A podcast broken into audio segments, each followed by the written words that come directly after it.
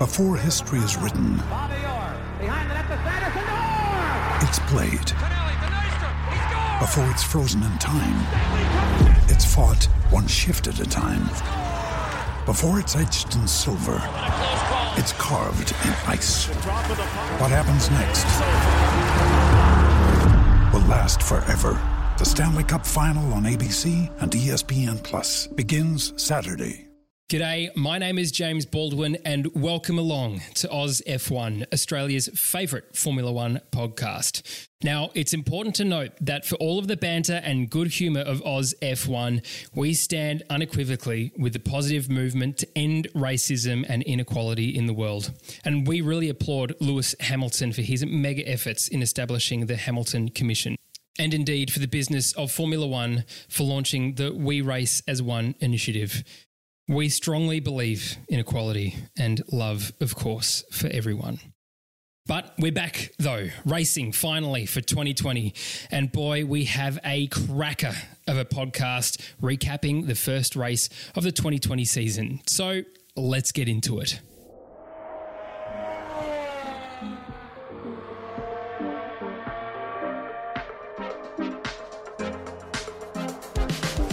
I'm joined, as always, in the studio by my friends and yours, the two Thomases, Tommy, the other guy who is good fun, T, and Thomas J, geopolitical analysis, which is uninspired and very lazy camp. Boys, Um, hello, um, Hey. welcome. That is a long intro. A long intro. Underwhelming, I think the word that was used. Yeah. Underwhelming. Thanks for your I reviews, have though. never. I have never been more impressed with a, a three-star review in my entire life. In fact, it's, I think it's probably my favourite review I've ever received, and it's Wow. not even full five stars. But boys, we're back. Racing has happened. We're We are talking about back. a whole real bloody race for 2020, and what an absolute shit fight that one was. Oh yeah, big time. Oh, boys. Oh man, I, I'm excited. But uh, I, I want to just show uh, a bit of love to the people who have written some some excellent reviews, including that one.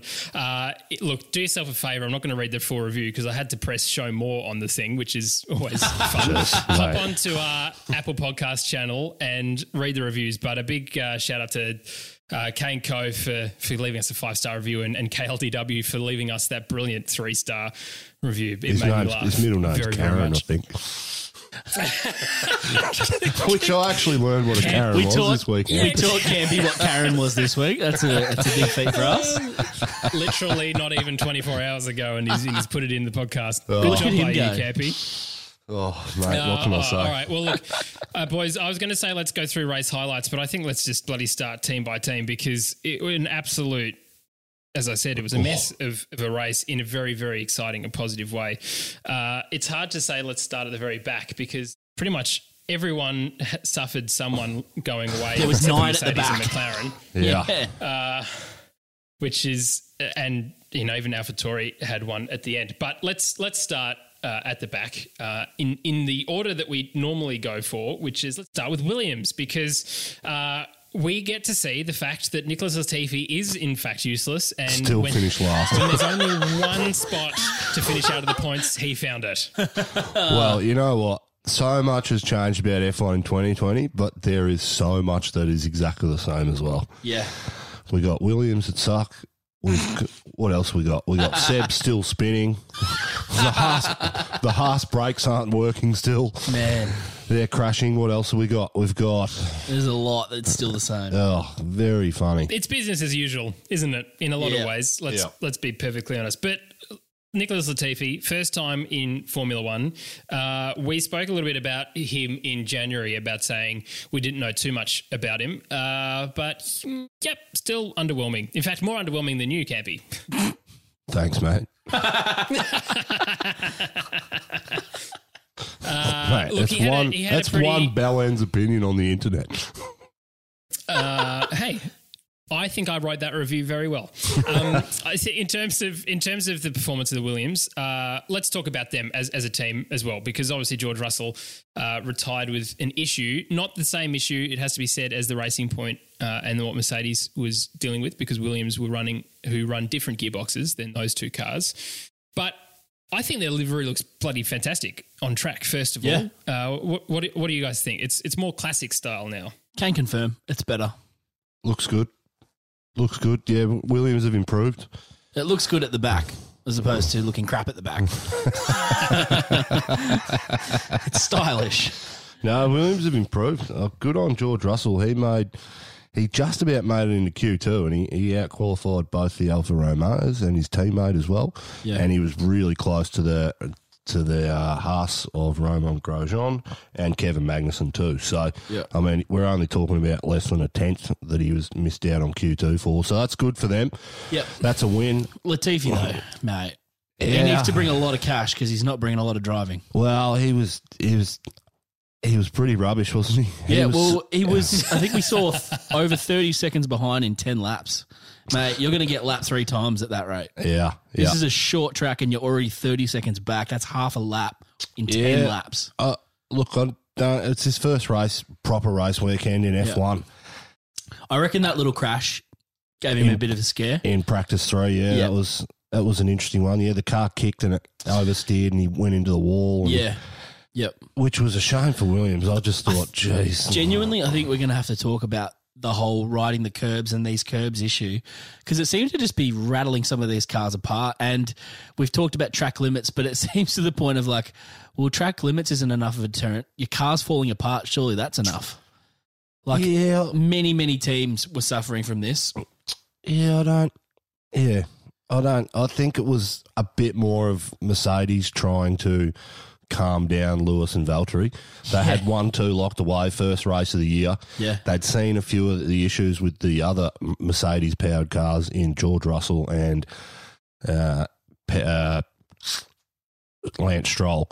So they were, I don't think it was as dire as what they were saying on the radio. I just think they were trying to make them not race. Yeah, I just but I think, think they wanted to lock down Be- the one. beyond two. the edge of the red and white, there is some pretty aggressive rumble strip, especially especially in last. Oh, turn. I think it's I think it's 10, 9, 10 is brutal. Oh, yeah. You can hear it rumbling away. You can see the vibrations. It sounds like they're running and over they're like riding that. Yeah. they're riding that whole and- bit of red and white. And we did hear about it through every practice session Yeah. and qualifying. It was like, need to staff Track these limits, curbs, track limits, staff yep. the curbs, staff the curbs. So yeah, it was, yeah, you are right. It was a consistent theme through the weekend. yeah. And I think half of it was they were using it so much that when Latifi lost it, he was just gone into that gravel trap over the first turn. Yeah, well, there's out of turn one, there's that yellow sausage curb that goes down. And they the all try and use it to Use shoot it. them back in line. Yeah, and uh, Latifi unfortunately got that one wrong, and it bit him in the bum. In the bum. But yeah, Williams, uh, are they better? It's nice to actually. It's nice to talk about it in, in a bit more of a positive light. Obviously, we Yeah. spoke preseason about you know them financially and everything else.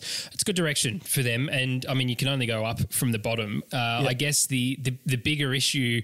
Uh, uh, for 2020, in terms of people at the back now, from from my mind, is is looking at both Haas and Alfa Romeo. Let's talk about Haas first. Wow. Uh, both. I mean, can how much data was harvested by Romain Grosjean this weekend? I mean, it's so so nice of him to turn up and get all Yeah. that data. He's now, so was it? Are you sure that I should go off on this corner? How does it affect the car? Oh, okay, Yeah. I'll do it again just to be sure because I At really least we need to make sure that I get as that much much data. oh man, al- Can- he what an also- absolute bloody waste of space. I think they both did it in four and five in practice three. yeah. I definitely know Grosjean had a spin in practice three. I'm pretty sure Magnussen went off in practice two. But same thing from those two again. Yeah. And the brakes. How are brakes failing 35, 40 laps into a Grand Prix? Yeah. So You would is, think they would have sorted that out. is that confirmed that it was a brake issue? It wasn't just Both their brakes gave up. That's Yeah. why. Like that's why. If you look Yeah. at Magnussen's Magnussen one, he's went going. went he- he's flying into turn two. That was that was a bit scary. that was almost very dangerous. yeah. And yeah, man, that was reminiscent of the Nico Rosberg. he was Lewis close to a shunt. Crash, he wasn't careful. You know, um, yeah, that's that's a tough one. That one, he did well to save it and not Yeah, he throw did it into actually. the wall. Yeah. But uh, he, And Grosjean did a little pirouette around in the bottom of the track and then kept going. yes, so yeah, look, I feel sorry for he- I feel though. sorry for Gunter. Oh, Well, it's all right because he's going to Ferrari. There's no way that Where's Wally is staying in oh, that, Oh, bloody that shit fight of an organisation. I'm going We'll to there. rage on that guy Sorry, in I've mentioned the 22 wall. yeah. Have we have we got any positives from Haas? No, I, I don't think anything's looking better than it was last season. No, Well, the only thing they did better than Alfa Romeo is that the wheels stayed on. and, and I tell you what, Grosjean was having a good crack at trying to get them off. Yeah. No, I feel good for, so I think every single one of our listeners loves Gunter Steiner, right? Uh, Yeah. and Oh, that, that is kind of the Oz F1 kind of vibe. And I think we all feel sad for him, more sad than for Alfa Romeo and for, for Williams that he has to deal with that. Uh, because I, I'm sure that he'd like to cherry pick, you know, maybe like Kimi and George out of those two teams to have in, in his team. Good team for them. Uh, look, it's again the issues that they had last year and the year before. There's no single sort of train of thought running through them producing parts of the car when it's all being sort of put together externally, and conju- conjuncted with sort of COVID really throwing it into the mix as well. the It's pro, the di- pro- it, it's not the track for them, is it? I look at this year. This year's a write off for Haas anyway. I think they were genuinely looking forward to next year with Yeah. the new regs because there's not going to be much change or development from these cars, and the only thing that's really changing is the budget cap. Mm-hmm. Which, when you read the fine articles of what the budget cap is for next year, it's not really budget There's cap. that many Doesn't- exceptions. It, it doesn't mean anything. Yeah. It means we're going to be racing next season with the same cars that are this year. Again. And, you know, there's not a hell of a lot of development being putting into next year as well, which just means that that's going to be another two whole seasons for Haas Yep. where they're struggling. And I don't know if that's ec- if I'm if I don't I'm know if Gene Haas. I'm going. That's not economic. I don't want to spend four, say, half a billion dollars in Yeah. the next eighteen months for a car that's going to be at the back and it's not doing anything for me. If I'm him, I'm going. Let's shut it down. Come back to the start of 2022. Yep. Why he decided to keep those two drivers is beyond me. I mean, I can understand keeping one for a good flow and effect, Yep. but the car's a piece of shit too. Yeah. And they're really not giving they're not giving they're not giving these guys a car which is competitive that they can even have some remote one lap pace like we saw in Melbourne last year. Mm-hmm. That car's just getting worse and worse every time it hits the tracks. And if we're first race of the season they're having brake issues, like forty laps in, that Yeah. that says, Come on, guys, get your shit together. It's not like this is a highly like a high braking track either. We've really got one big braking zone into turn. Is it three or two technically? I think it's three. Yeah. I think they include that kink down that after turn one as a turn. Yeah, but braking uphill into one isn't that dramatic. yeah, because Yeah. it's up. And then the other big one is turn four, where they're braking downhill. But Yep. even still, like, Yep. get on a Yeah, get right. on a circuit like Sochi or Baku. You know, big straights, big braking. Mm-hmm. Mate, that car won't last 15, 20 laps at the moment. So yeah, look. I think they're going to fall. I think they'll be the worst team this year. I, I, I I'm with you there. I reckon they could fall. I think below you're right Williams. too. Yep. Yeah. Ugh. And sad again, right? Because we don't like seeing anyone at, at the at the back and the very bottom, and everyone was looking forward to the new regs to push that sort of. So there was a no real mid pack, back pack, and front pack. It was just a pack, uh, and we're Yeah. further away from that again. Although in saying that, the mid pack this year is unbelievable, really in a lot of ways. I, think well, I think we got three tiers. I think we've got Mercedes and Red Bull at the top. Then we've got a mid pack with Ferrari, Force India, sorry, Racing Point, um, Good. McLaren and Renault, and Start then I think saying, there's a um, third Aston. tier that is Williams, Alfa, and Haas. Yeah. And I think- AlphaTauri in the um in the middle. Oh yeah, sorry, AlphaTauri in, in that third tier as well. So A Tauri, I think Crofty said. Tauri. Tauri. Uh, Al- Alpha Ta- Tauri. If all F1 teams Good. could stop changing their names, that'd be brilliant. Thank you. That'd be great. Uh, yes, and if you want to write, if you want to change your name, please write to us at uh, Yep. Thomas J. And we'll Camp approve them or tell you to get stuffed. Correct. Uh, there's an auto reply. Get stuffed uh, from from here on in. Uh, let's talk. Let's talk about Alfa Romeo because I mean this is the second car, uh, sorry, the second team that's that's had this massive deficit in terms of how much slower they are this year with a Ferrari engine. Not that we're bloody surprised considering coming out of the findings at the end of last year, and you know people like Toto Wolff going. Uh, are we really this shocked that Ferrari's off the pace and these other teams who are Ferrari customers are so much slower when they got picked up for engine issues the end of last year? I'm certainly not. Uh, No. It's it's sad to see the Iceman so far back, Yeah. isn't it? It's good to note too that these all three Ferrari engines in the cars have have not made gains from last year to this year. They're, they're worse. They've all fallen behind. Yeah. Yeah, Ferrari unbelievable. being Ferrari being the worst of The of biggest drop back. Yep. them. But it says something about their engine that the engine in these three cars. Yeah, or So- uh, something that they've had to change from dramatically from last year's power unit, which was probably part of this whole covered up. What we're not allowed to know exactly the details Oh, of. Totally. One hundred percent. There's Totally. something in there that has caused this performance drop that was allowed last year that isn't this year. But Alfa, yeah. But getting back to Alfa, they again they weren't really they weren't really anywhere. Do G- we, Giovinazzi sucks.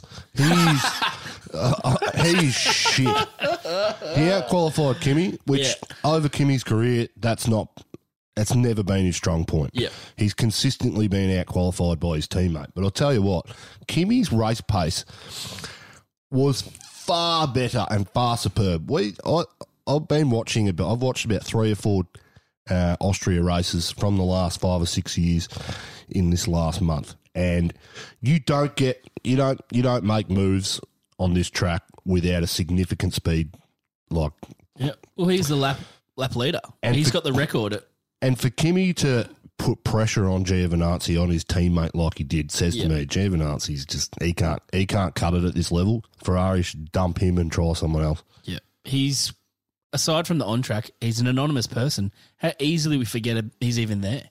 So what's he bringing? If he's not bringing driving skill, he's not bringing on the track. He's not bringing off the track. I don't know cash wise, but I don't know. Uh, the Italians would love him. But But who End cares? Well, day. they think they can't get anything right at the moment, can they? yeah, so I don't think he's going to last. I, I wouldn't even be surprised if he didn't last this season.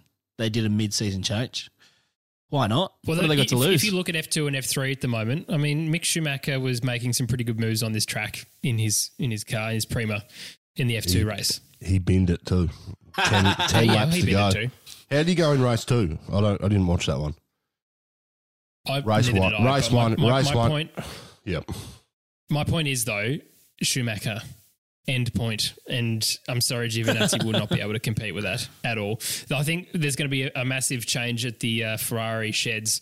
Uh, Yeah. maybe not even at the end of this year, but certainly through the middle of this year. Uh, and obviously, Seb Vettel is laughing his head off as he walks out. Uh, next, in basically skipping with Daniel Ricciardo, going, "I'm glad you avoided that bullet."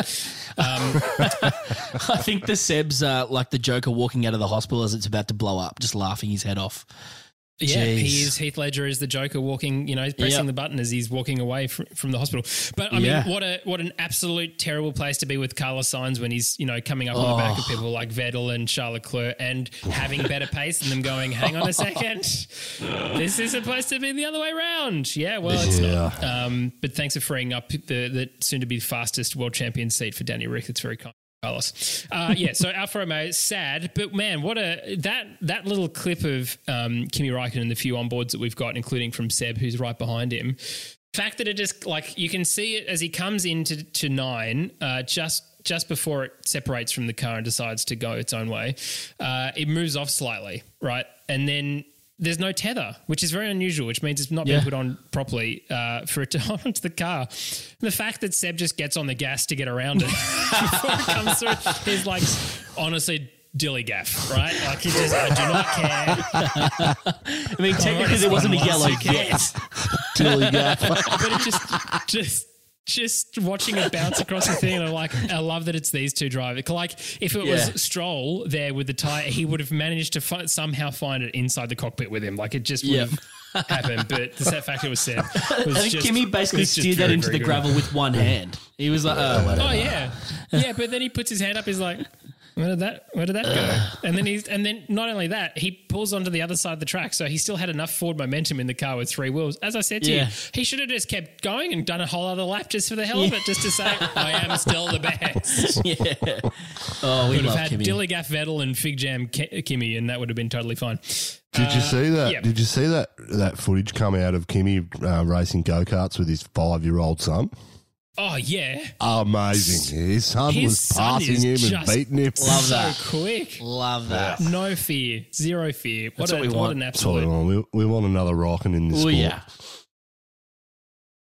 Great family. Okay, well, that's sort of the the last three. Now it's going to be very difficult to, to pick where we who we talk about next uh, in the, in the mid pack, the bottom of the mid pack. But I think let's let's start with AlphaTauri because uh, not that they're necessarily at the bottom, but we you know we can start with them. they had an an okay race. I'm disappointed Kvyat didn't crash into one into anyone because he's very good at that in this track. Uh, but otherwise, apart from him losing his uh, his rear his rear wheel, uh, they had a pretty good race. Gasly did pretty well. If you had Gasly in your um, fantasy team, which was not me, you, you actually scored me. some points. He was about the Hmm. only redeeming part of my fantasy team. Who who would have thought the whipping boy from Oh, last year comes what? in to be the, the saving grace? But Alpha Not a good Tauri, week for completely fantasy. different team. Set, yeah, it's- yeah. Uh, separate now from the Red Bull. Uh, at one point, they again, like uh, McLaren and um, Mercedes, were the only uh, team to have both of their drivers uh, operating in in the top ten. Um, disappointing then that they didn't manage to finish that, but as a whole, not stunningly quick. It's not like the racing point sort of pace or even what Danny Rick was doing in the Renault, but they were consistent. They were sort of Yep. hovering around that seventh, eighth, ninth uh, for most of the race. mate. If it wasn't if it wasn't for the incidents that we had and the amount of retirements, they would have been 14th and 15th respectively, or 11th, 12th. They wouldn't have scored points. That team, for the amount of for the amount of gains that McLaren and the Racing Point have seemed to have made on the off season, this team is the worst performing of that midfield that should have moved up. Yeah. They aren't a sister team yet. They're still the junior team. They were that far off the pace in quality. Their race pace until the incident started happening, like they were just they were sheep stations behind everybody. I suppose They sit- were rubbish. they're sitting near Ocon, but is that an indication of how Renault's performing or how Ocon's performing? Do you know what I mean?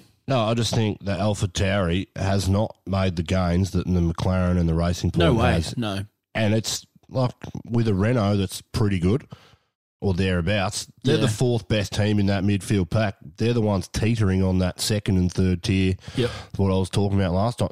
Yep. They were lucky to score points because if this was a normal race that we normally have with one or two retirements, they He would been even they were not even close. Yeah. No, totally I mean, right. Gasly did a good job to keep his, you know, keep his nose clean, Solid. not getting any trouble. Yep. Got some points, which was good for the team. Yep. But if this was any other race where you know ninety percent of the finishers finish, mate, the No guys points. they're nowhere, Yep. especially on a track like this.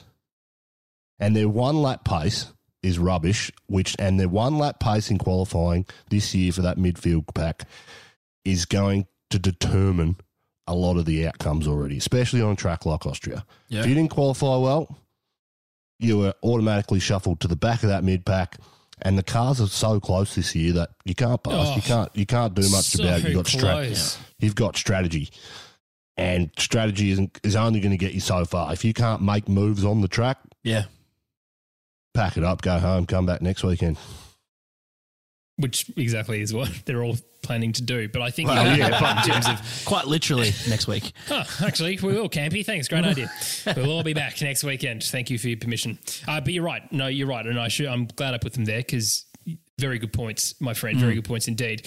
Um, but really, then the, the sort of the thick of the mid pack being the Renault, McLaren, Racing Point, and Ferrari.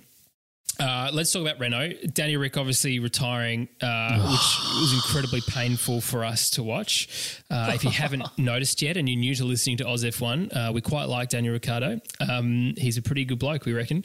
Uh, but that was sad to see Fucking him bow so superstar, that quickly. guy.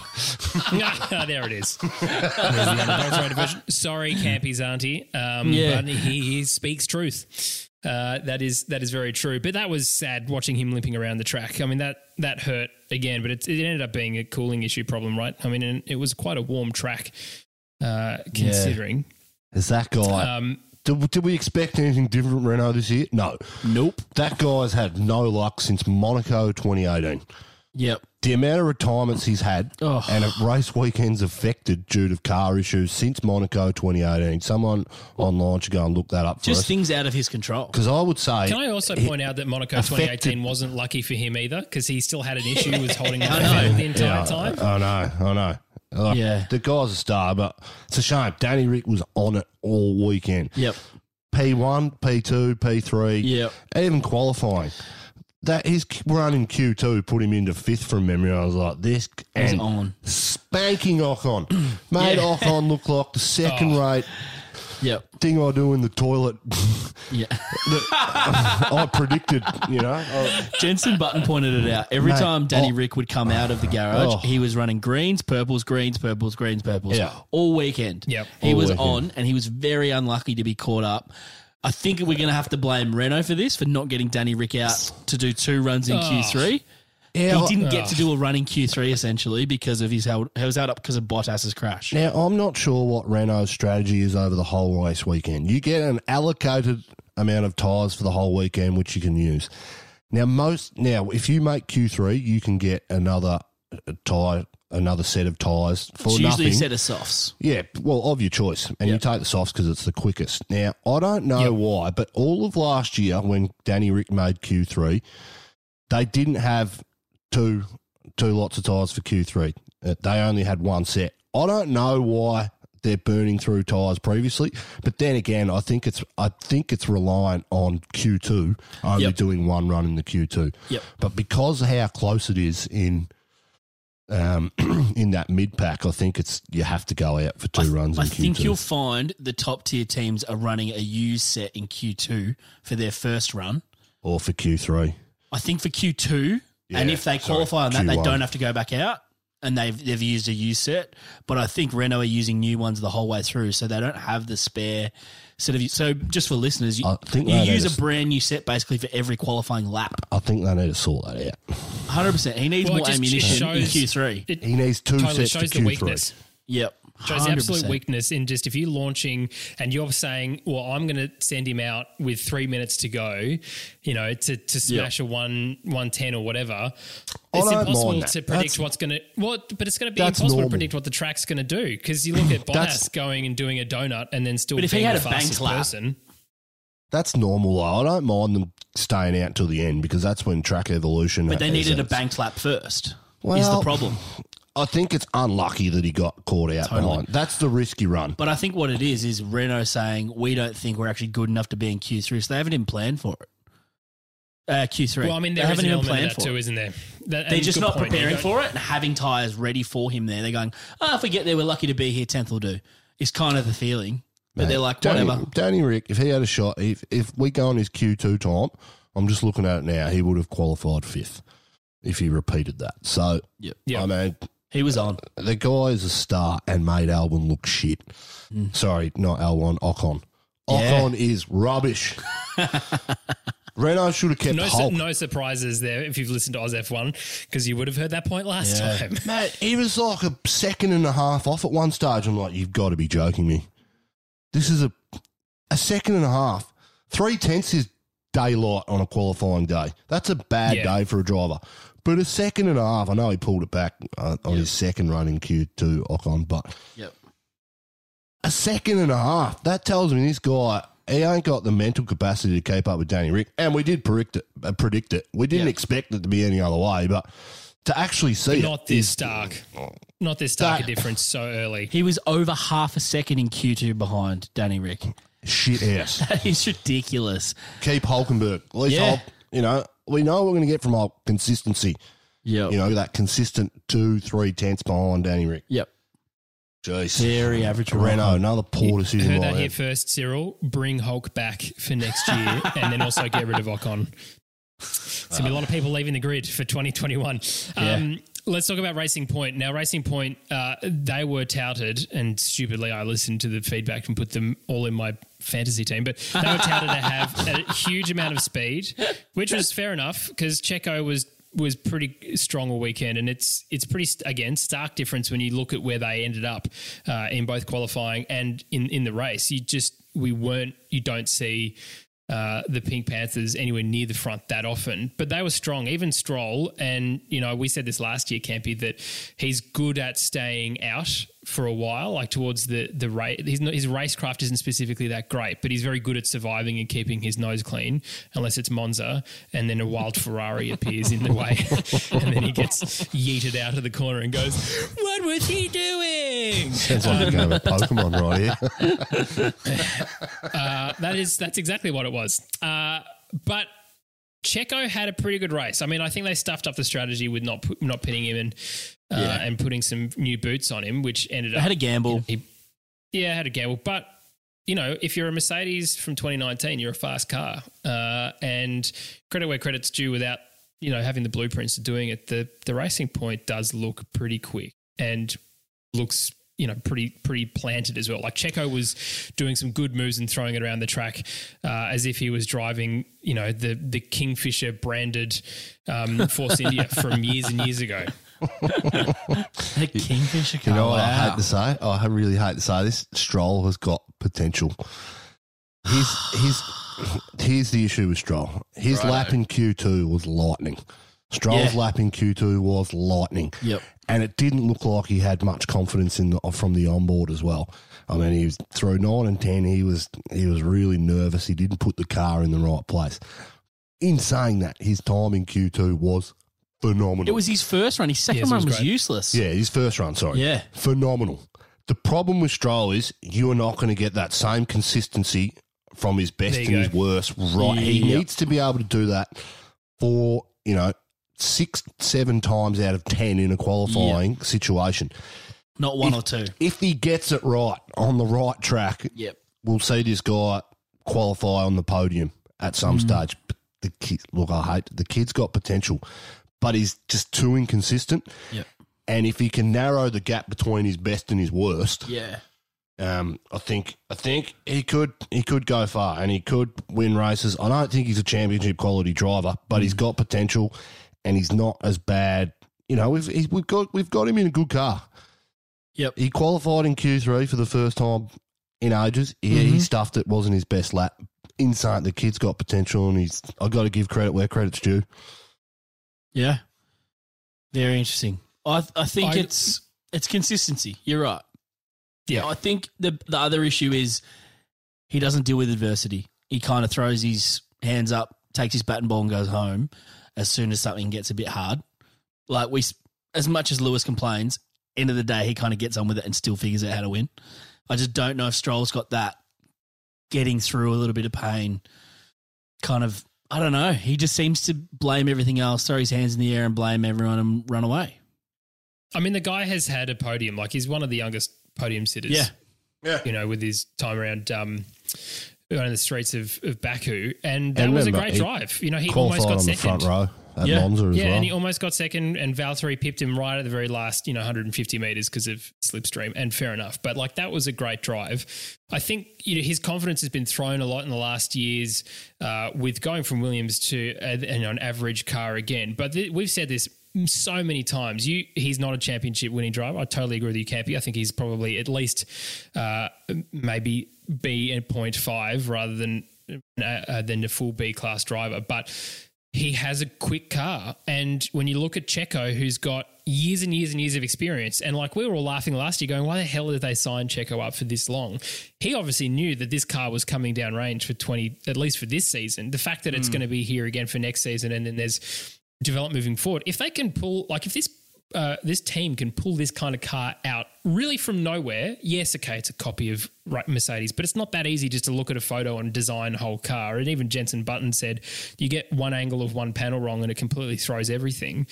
Then the the absolute confidence you have in Aston Martin come 2022 is huge. And that's what I was I was texting you boys at the beginning of the race going Vettel needs to get himself in that car for for 2022.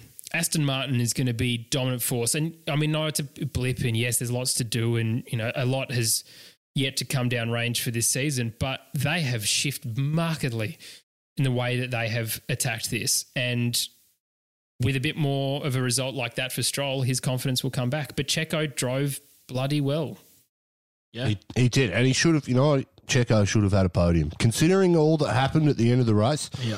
they Yeah. had a pit at him and they got him on fresh tyres. Yep. We wouldn't be having the conversations we're having at the moment. Racing Point took a punt and they got it wrong, in Yeah. my opinion. Well, and he also did a stupid mistake and was speeding in the pit lane. Like there was almost an unsafe release into Norris, and that was Yeah. like, huh, okay. But they they managed that, and again, Checo's experience. I can't believe I'm actually starting to speak positively about him, but here I am. uh, Checo's experience saw him, saw Norris, and did the right thing. There was no argy bargy crap that you know we saw with like Verstappen in Monaco last year.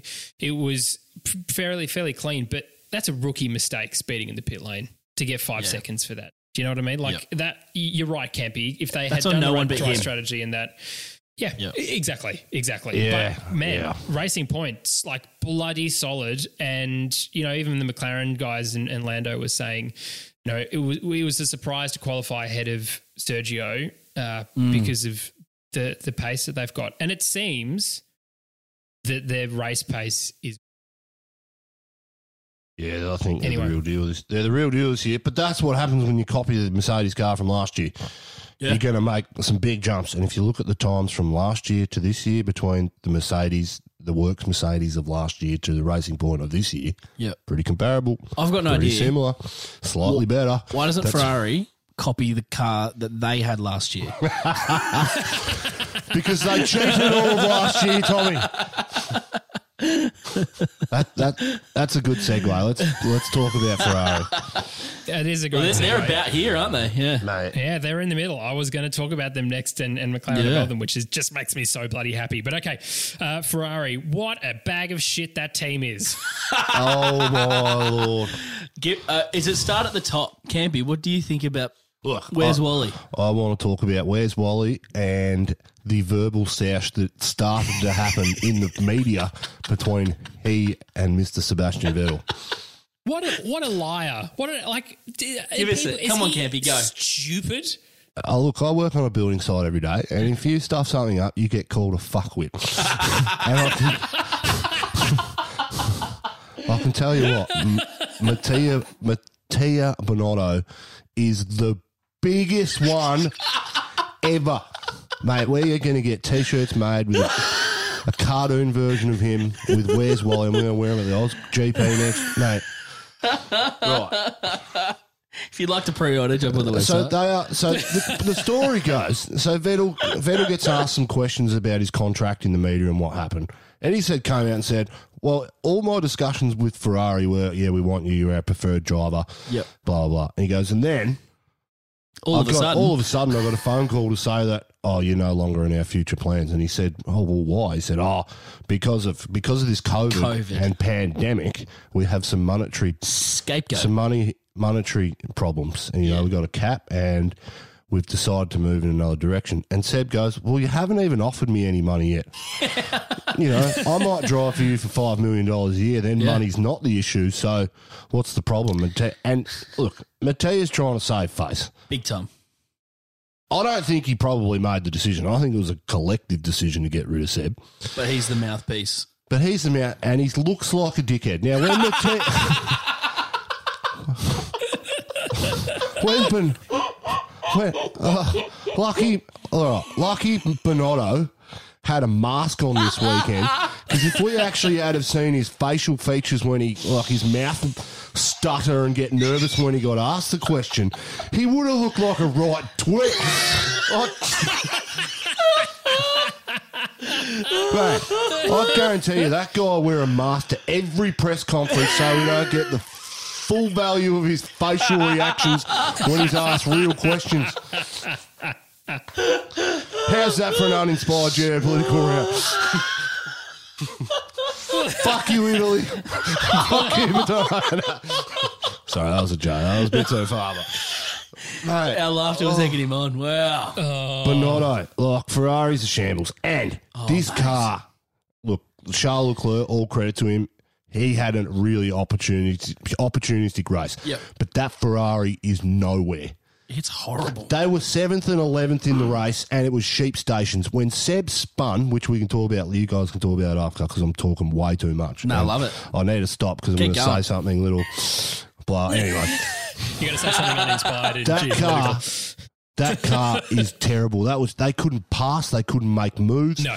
Leclerc, to his credit, made moves when the other cars around him were struggling, and he was Yep. able to pull close because of the cars in front battling. Yep. But when Vettel spun and he fell back behind everybody, he struggled to make moves on Williams, on Alfa Romeos, and Haas. Yeah. Like that car is a piece of crap. Yep. Now that that confirms to me that this team cheated last year.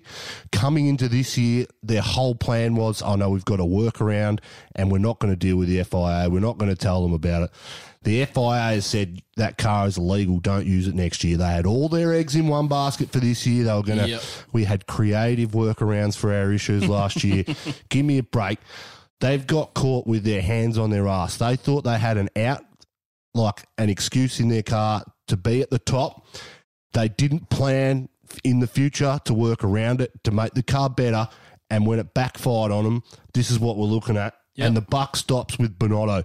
Sack that Totally. guy right now. Yeah. It, it just shows, I think, the car wasn't actually that good last year. It just had an absolute rocket of an engine that Yep. overwhelmed. So even if every other part of the car was average, the sheer power of that engine kept them at the front. No, but we know why it cheated, and it was because of the fuel flow. Now, Yep. I've explained this before, but for those of you who don't know, the FIA had one fuel flow sensor, which wasn't a constant sensor. It just took an accumulated data at various points pre-decided around like at lap 32 it would take a it would take a measurement to see that now ferrari knew when this fuel flow meter was going to take the measurement so they turned their car back down to make it legal but when it wasn't monitoring they cheated like you wouldn't believe, and their fuel fleet exceeded whatever regulations in there. That's how they were able to have such a quick car last year. Yeah. Now, how that was done, I've got no idea.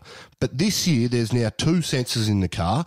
There's the one that they used from last year, which the teams have access to and the data on. But there's also a second sensor that the FIA has put in place on every car on the grid that only they see, can see the data. And they now, I would choose su- when and, yeah. no, they can see it at all times, and it's a constant flow. So Yep. if anyone exceeds it for even a millisecond during the lap or during the race, they're penalised. But Yep. no other team has got access to any of that Data. any of that data. Right. So if anyone's trying to cheat around it, they know straight away and they'll pull them up. So Yep. tells me that Ferrari cheated like you wouldn't believe last year, and yep. fucking give me give me a break. No, because when you cheat. When you cheat, it's got it's got real world ramifications for the teams around you. Yeah. Yep. you know, look at Williams. They suck, but they're doing everything in their right mind to try and do the right thing. Yep. And You look when at the Ferrari blatantly fucks around with the rules, Yep. it look at the flow onto their- else. Their customer teams who are using those engines now. Yeah. Like they're useless. And Shambles it's, of the an worst thing is Shambles.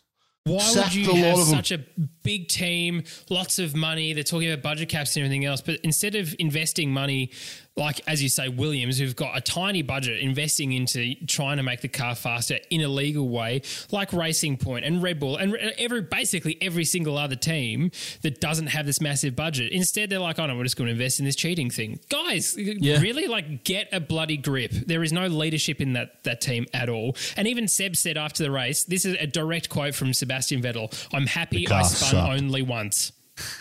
Yeah. Yeah. He says the Ferrari is Wow. undrivable. I'm happy Wow. I only spun it once.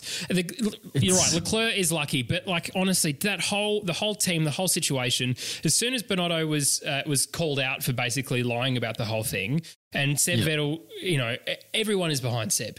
Uh, And I, it's sad because there's a lot of Ferrari fans out there, and there'll be a lot of people who listen to this podcast who love Ferrari too. We love Ferrari as well when they're doing the right thing, and they're not. And I cannot tell you how happy I am that Daniel Ricciardo is going absolutely nowhere near the nowhere team because it is an absolute waste of time and space for the next 10 years, as far as I'm concerned. Ferrari, you're dead to us. You might as well go down to the bottom three for all we care. Mate, I, mate, we need a good Ferrari in Formula One. Oh, You need it. Like, we know that because Yep. Ferrari, when you even go to Melbourne, go up Lygon Street, the whole place is covered in Oh. Ferrari flags. We need a healthy It's Ferrari. cultural. I hope they get better. They should get better, but they have to fundamentally change the, the way they go about their off track business. and in the past, all they've done is just overspend to get results, and unfortunately, you can't do that now. Yep. No, That's it's not the way it happens anymore. Let's, got- let's talk about something more positive. They've got a Let's bad talk about something there. more positive. Come on, We need to let's, talk let's Campy talk down. about let's talk about McLaren and let's talk about Bain, the CEO of McLaren. Sorry, Zak. Bain. Andre Seidl. He's also a Mika Hakkinen lookalike.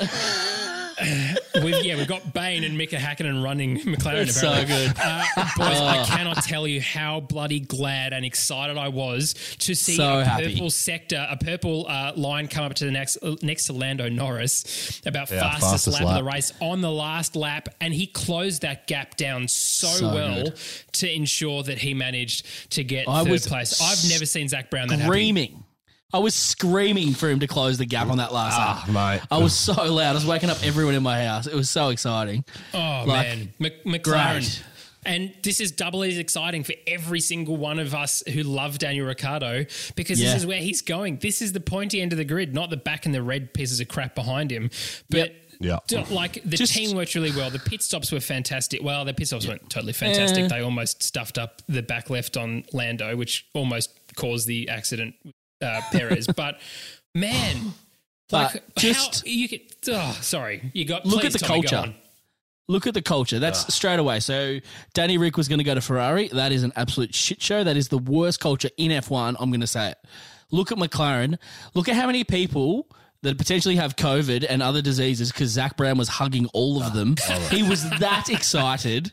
Seriously, that is exactly the kind of culture that you want in Formula One, and you want Daniel Ricciardo in because him and Lando are going to shine. They're going to be the ones that everyone oh. wants to be around. In Just- saying just if, to be if clear- Binotto tried to hug me, I'd probably knock him out. But that guy just, Just to looks be creepy. clear, But they all they all have they all have tests and they all exist in the team bubble, so they know that no one in McLaren has COVID. It's so all they're good. allowed to all It's just a joke. you know cuddle. And fair like Lando like running into Zak Brown's arms. It was like the Oh. ending of one of like you know a Rocky kind of movie, just in terms of like oh this is a feel good ending for this team. And you know what? I bet you Fernando Alonso is very sad. he would be. but so happy. And Lando was so positively talking about his team and what they did Yeah. for him. And and Sainz was uh, Sainz was brilliant too. He struggled with Yes, the car this weekend. Yep. And he was he, he wasn't vocal about it. He just said, "Look, I'm struggling with the setup of this car. Can't get it right." Yep. And he was like, if you look at his race and where he came back from, sort of the midway back to the end, fighting for that for passes and When you he know, got that last spot, Yeah, um, that guy is a look. I- I don't think it's a bad decision that Ferrari wanted him. no. Just like all credit to Lando, great. Just love to see it. That's Yeah. what we want. We Yeah. want to see it. I mean, but Carlos was brilliant too in a Yeah. car that he struggled with. Yeah, well, and Sainz was catching Lando at one point, and Lando even said, he's like, I thought I stuffed that up. And then he just Yep. pulled it out of nowhere, Yeah, Oh. made some great moves right at the end, and then just put the pressure on. And then when the word came over that Lewis had a penalty, he put that thing around smashed it. so fast, drove the wheels off it, got fastest lap as well. Like, unbelievable. Yep. And Love they it. deserve it. Like they totally. This is the team, as you say, culture before, but like they've worked really hard, and it's the whole team. It's not just Andreas. Yeah. It's not just the drivers, but. We we're stoked because it's McLaren and that's where Danny Rick's going. But a whole bunch of people are stoked because McLaren were in the Williams situation not that long ago. Yeah. Like people are forgetting that you know um, Vandoorne and, and Alonso. Totally. They, they were great. Le- Vandoorne's a great driver. Like, don't get me wrong, he smashed F2, but it didn't have the car. And it just goes to show, like, when you have a car like this, I'm sure he would have been in a similar situation. And sometimes you can't help that. But these guys bloody deserve it. And I can't wait for McLaren and Mercedes, so long as they're not oh. running a Mercedes gearbox. Or maybe they fix that sensor issue by then. But it's going to be bloody awesome. Yeah. Formula One is just a better place where McLaren is up and about. Love that. 100%. Love that. Uh, Love that. Brilliant. That Mercedes. Was the, that was the best story of the weekend for me. Totally. Lando's podium. I know he got Oh. lucky. He capitalised on some mistakes Yep. of others.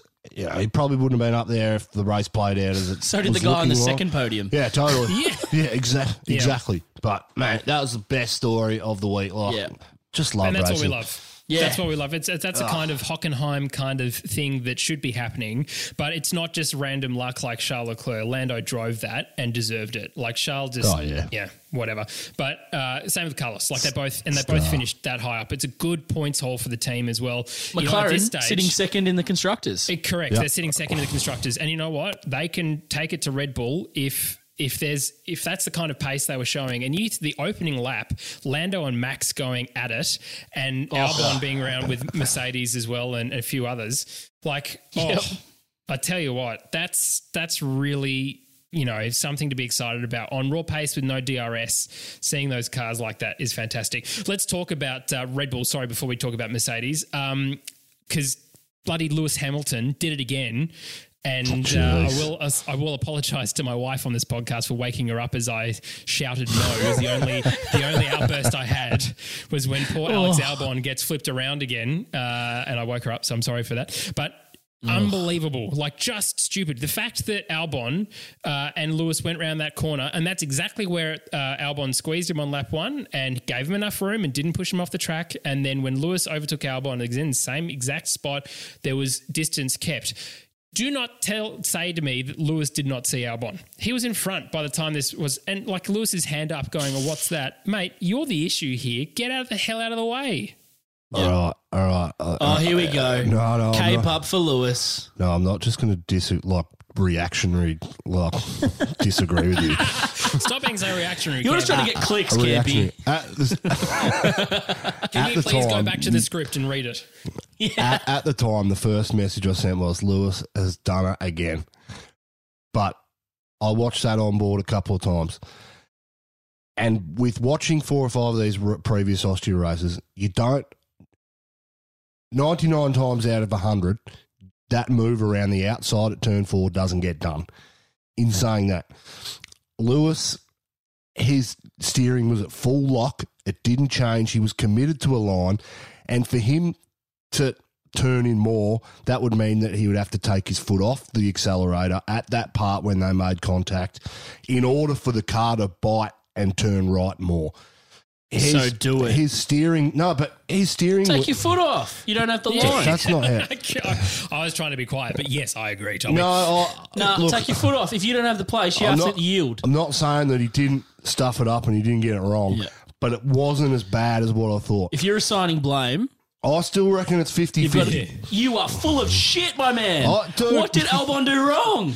Albon, Tell me what Albon did wrong. Albon did nothing wrong. It was So all, there's no percent there. So where's the rest of the percent all? I'm saying is is that Campy's clearly not good at maths. Come on. yeah. Look, I, look, oh, I, I, I'm with you. I, don't think his intent was to take him out. it wasn't. It was never his intent, and it wasn't if we're like he- assigning blame, 100% has to go to all Lewis. I'm trying to say is it wasn't like Hamilton's line. He could have changed it once he'd committed to that. could have taken his foot off. He could have yielded the spot. but what racing driver takes their foot off after they've already got The on one that doesn't want to spin the same fucking guy again. Jeez. And that's the issue here. Hamilton If it was- deserved the Hamilton totally deserved the penalty he got. Yeah, I thi- and In I- saying that, it wasn't as Deserved bad. My point was, is it wasn't as bad as what I thought it was when I first saw it. I think this one is worse I'll than give- Brazil, though. Oh, totally. I think it was a bit more 50 50 in Brazil. I think Albon, uh, Albon was ambitious uh, in Brazil. This one, he had all the track. He was on the very edge. He was not impeding L- Lewis in any way. he Well, was well in Albon- front. but Albon still had some more room on the outside if you want to get real. Not much. Not much, but he Look, like at the end of the day, look. the end of the Hamilton day, we stuffed want- up and he we got the want penalty, Albon- but it Yep. wasn't as bad as I thought it was. I, I- I fully agree. we and just the want penalty. Albon towards the front, right? That's Yeah. that's The- the, situation here. And as Christian Mate, the Horner guy said, would've- yeah. Chris Christian Horner said, "Where else are you going to take him on the track? Because Mercedes Yep. has straight line speed. Totally. he had new boots on the car, and he could Yep. go around the corner. He did a great job at putting the car where he wanted it, and you know his confidence is building. I, there is not, Totally. in my mind, after that drive, there would be nothing that Christian Horner and Marko would have said to uh, Albon to do any differently. I think he drove. Yeah. He, uh, in- unlike Gasly, he put the car in a position to get it. A- Around the world champ, the defending world champ, to do something. Yep. Yes, they finished with zero points. Unbelievable. And yes, Yeah. there was a reliability for Max, uh, an issue for him, and that sucked. But I'm just being emotional here, not on the script that I've written in front of me and said that I want Albon to bloody get towards the front because he deserves, I like think- Lando, deserves that podium, and he has a real opportunity to do it this weekend. Let's not Yeah. let's not mince our words here because the Red Bull they'll do what they need to do to fix it, but he was driving really bloody well this weekend. Yeah. I think for me, the penalty is fine, Oh, but totally. it, it doesn't put Albon back on track where he should be. And that's the brutal part is he came in 13th, which is nowhere near rep, like representative of how good that car was and how good his day was. He deserves points. He was having a ripping day. Oh, totally. And th- through no fault of his own, he's taken out, and a five second penalty doesn't help him sleep at night, does it? For the other guy. No, In- and, and it's in- it's sad. That's the hard All right, part, I guess. I'm just going to play devil's advocate because in saying all that, if this race had have played out like, a not that there's a stock standard normal F1 race, Mm-hmm. but maybe three But- retirements instead of nine. yeah, right. If this, Yep. if we didn't get two safety cars, Yep. after the first one, he was still way back. If Max hadn't have had his reliability issues, I don't, you know, we're talking about a fourth and fifth without even the chance to win at the end. In saying that, how good is Red Bull as a team? Oh, They knew they weren't as quick as Ferrari. Uh, sorry, as Mercedes. But their strategy with Max and Max to get through on the yellow in Q2 Great. to start on that gave him that, That was so alternate good. strategy. and he was pacing Bottas on those mediums. He was quick, but Yep. at the, his his pace was always going to come at the end of the race, Yep. right? So this is how good Red Bull are of an organisation. Now Albon was a fair way back because he didn't qualify as well, but for for Red Bull to make that decision to put him on the softs right at the end, really reminiscent of the Yep. Danny Rick in China race in Yes. 2018, where Yep. Uh, the two Ferraris and the two Mercedes didn't pit, and Danny Rick and Max did, and Danny Rick ended up coming through for the win. Really reminiscent of that. That is the pressure which we spoke about before this season, Yep. which is going to be the difference this year. Yep. When Mercedes get it off wrong by 5% and put uh, they're in positions where they can't control it out front, Red Bull is going to be primed to get up there. And they, and they did it twice this weekend with two drivers. Yep. For them not to finish in the points is shattering. But that, as an organisation, they're running pretty well at the moment. Completely. I still right. don't think I still I Yep. still don't think Albon's anywhere near where he should be if he wants to compete with Max. Just based on the race pace times and the qualifying Yep. times, Max is still better and Albon's not pushing him. But if I'll tell you what, if Albon continues to drive like that Yep. And put his car in the right positions and making moves like that on guys like Lewis Hamilton, he's Yep. gonna get he's gonna have a seat in that team for a long time. Yep.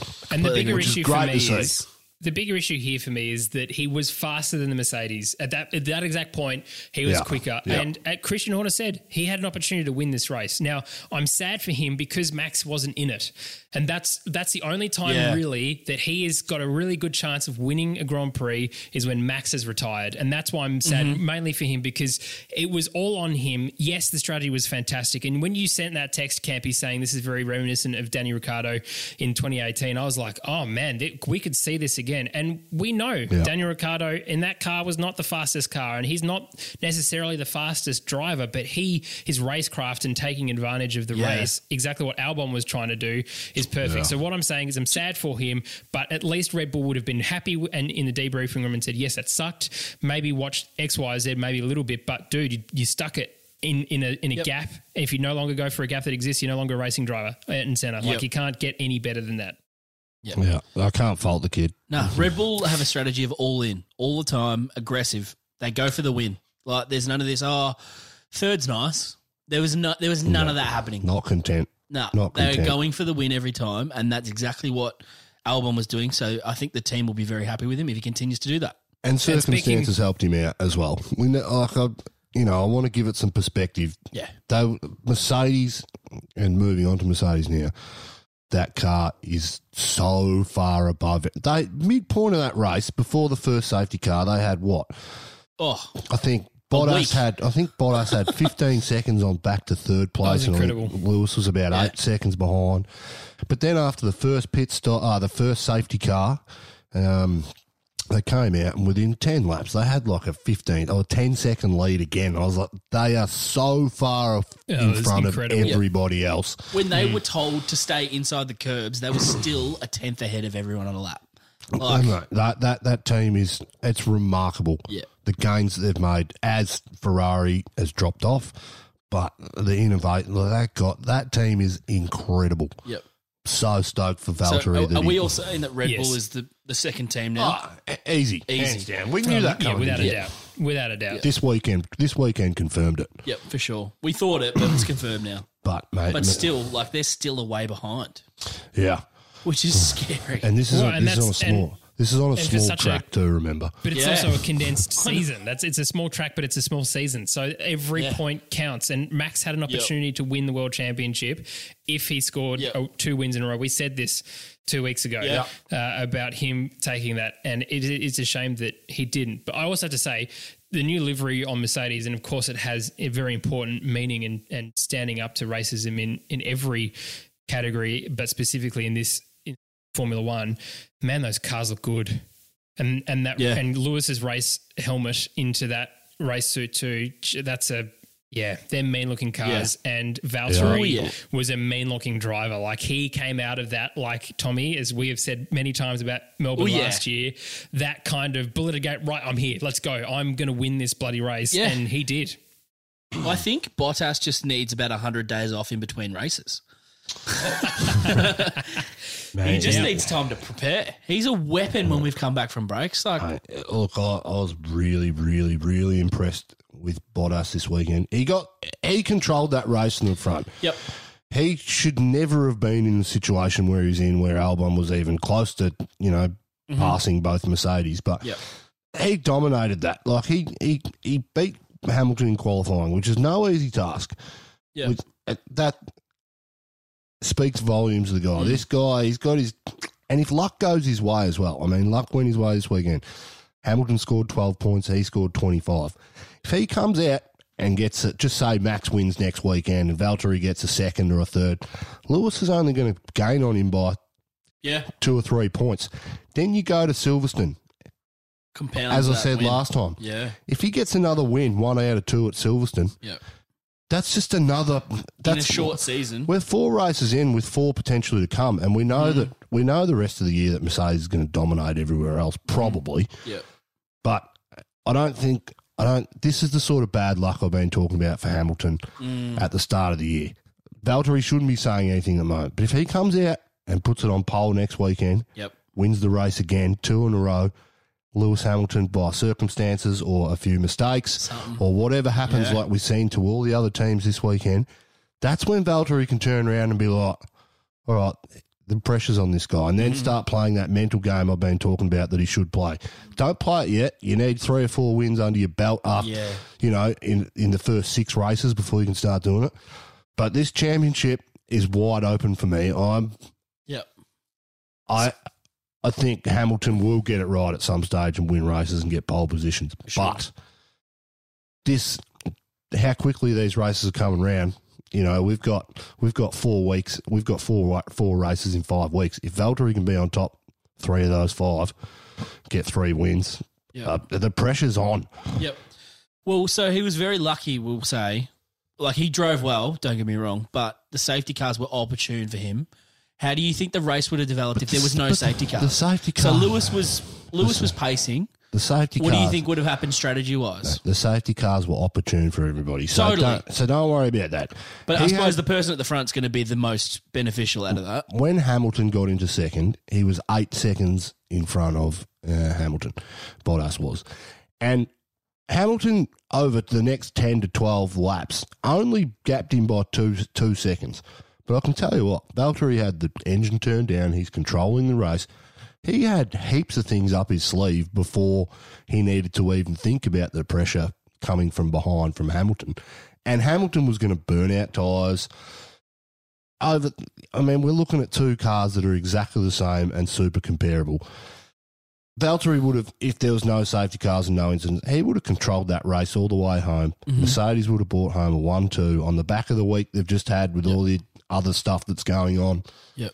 Great result for Mercedes. So you don't think Lewis would have tried an undercut, forced any kind of issues? Mate, you can't not. You're not going to get undercuts when you're teammates. They just don't do that stuff. Yeah. If you're in front, Yeah. you get preference. That's the rules. And, and, And it has been. this And point of the Mercedes- season. And it should be. Mercedes are straight up with this stuff. Yeah, They will let their guys race as far as they want, as long as it's not a detriment to our whole team getting a one-two. Yeah. We heard the radio was very funny. Them being told not to go on the curbs. And they're like, no, we actually mean all of the curbs, not just the ones you guys decide. No, the red and white as well. Stay inside the line, stay on the grey. Like, they were like children. And also, this is for both cars. And then we hear Lewis pipe up and Sook, he's like, he's using more curb than me. Classic Lewis. Well, the only thing, the only conspiracy that came out of that, there was one. Um, there was one radio message that went to Valtteri, which is something about engine chassis mode 2.1, which is reminiscent of the multi 21 with Sebastian Vettel and Mark Webber, which tells me I don't know what it is. I don't know what that We code don't know means. what that could means. be a genuine yeah, yeah. setting that they're talking about. Yeah. But when they say 2 1, I think that means, all right, slow it down, boys. Sort it out. Yeah. And then James came on the phone, uh, got on the line. He's like, Valtteri, it's James. And then he went, Lewis, it's James. That's like, when James comes on the. Oh, on- yeah. That's like, boys, sort your shit out. Like, I'm not cut mucking it. around We're- now. We're done. Yep. We need to bring this home. So, Yep. Because they were very worried about the gearbox, wasn't it? Yeah, well, going over there was gearbox sensors which Yeah. were going off left, right, and centre because of the uh, the perceived friction of the car going over the the curbs. So, Yep. if the, I don't know what that means. I I can't imagine that the car would be falling apart because of that. But it says to me Well, that there's clear- a I fair think bit it of clearly it there's a fair bit of unlo- No, there's a fair bit of unwanted load on the gearbox that they weren't comfortable with. It'll be interesting And to see how they take bec- it next time, because later next weekend. Yeah, because Stroll had an issue with his engine, and uh, Williams, uh, sorry, George Russell had an en- engine uh, issue with his engine. They're all Mercedes engines. I think they were going. All right, let's just slow it down. Let's We put- don't need to. let's put this one on the box. this. But all credit to Valtteri. Lewis was unlucky all weekend. I think. Yeah. I really do. Like the guy was on it from P one, Yep. P two, P three. Got unlucky in qualifying. You know, Valtteri put a leg off Yeah. uh, to get a fine after the fact. Uh, sorry, to get a penalty after the fact. Yeah. After the initial decision had been made, I, yeah. you know, Very I- Red Bull. Very Red Bull to make a complaint. Yeah, I know. But in, in saying that, the only other thing is the DAS. The DAS system is Yeah. So there was a lot of talk about it being beneficial on warm up laps on on uh formation laps coming out after safety cars and stuff. Did we think it had much of any uh, like a difference, or is it just a lot of talk, A- as opposed to like warming up tires and those kind of preparation laps?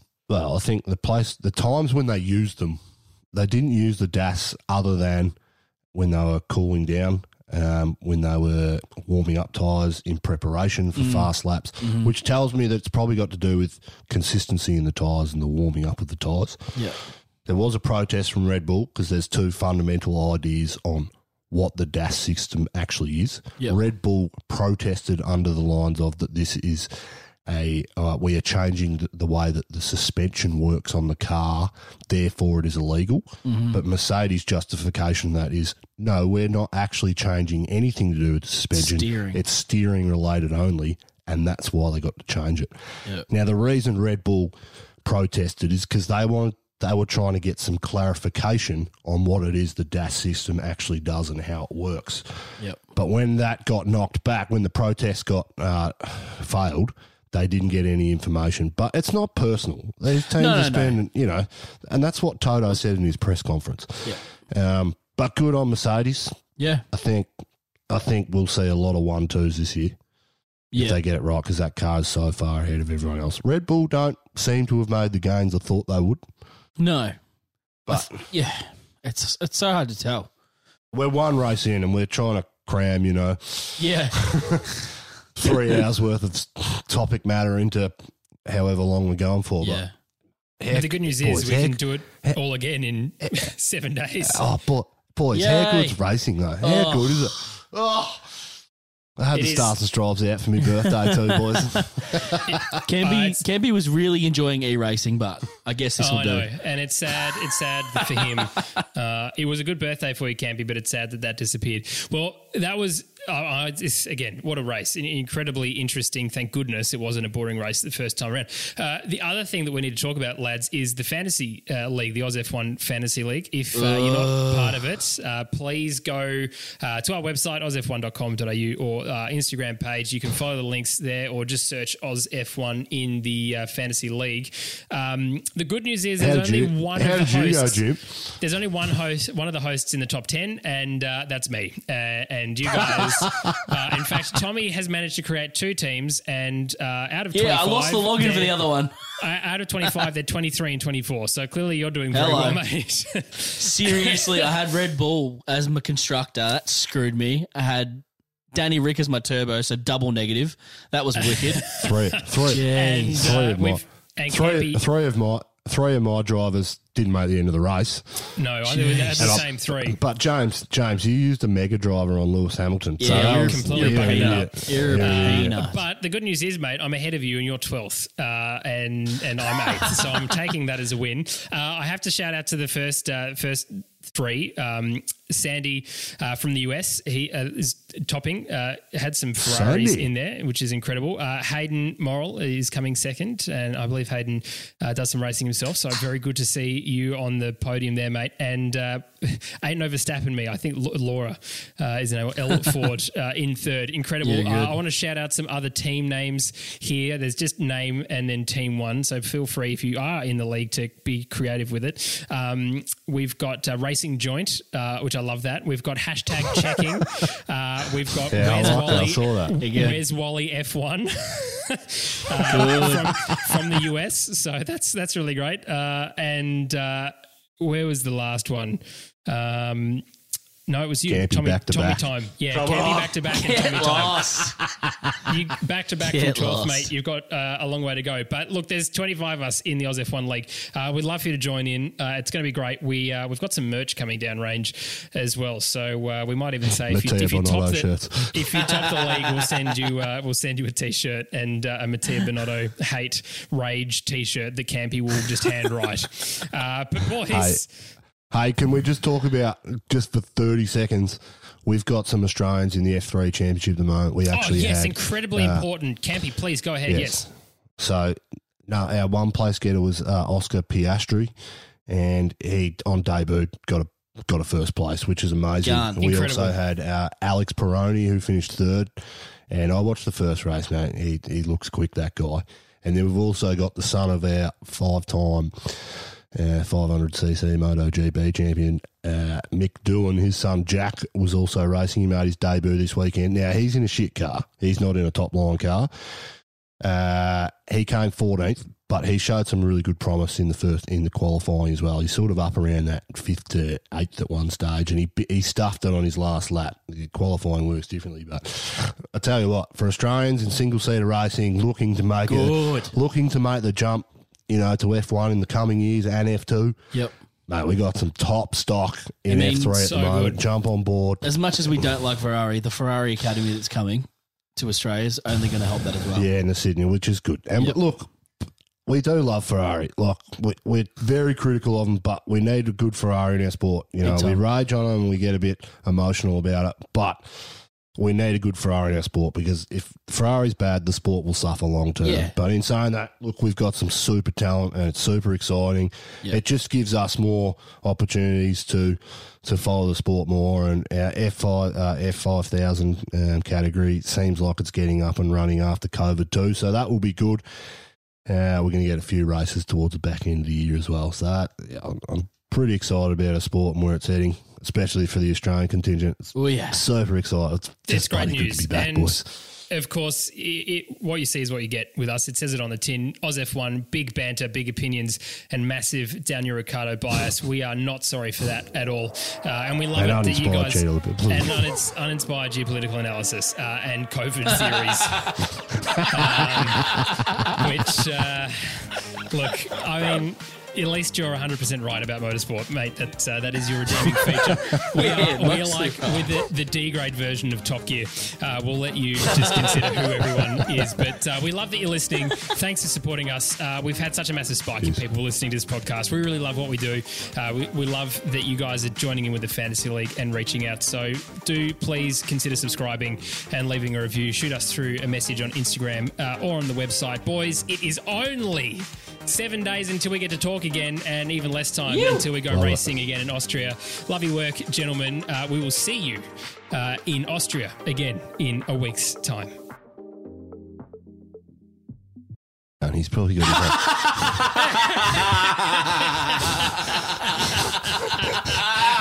he probably's got his own podcast too.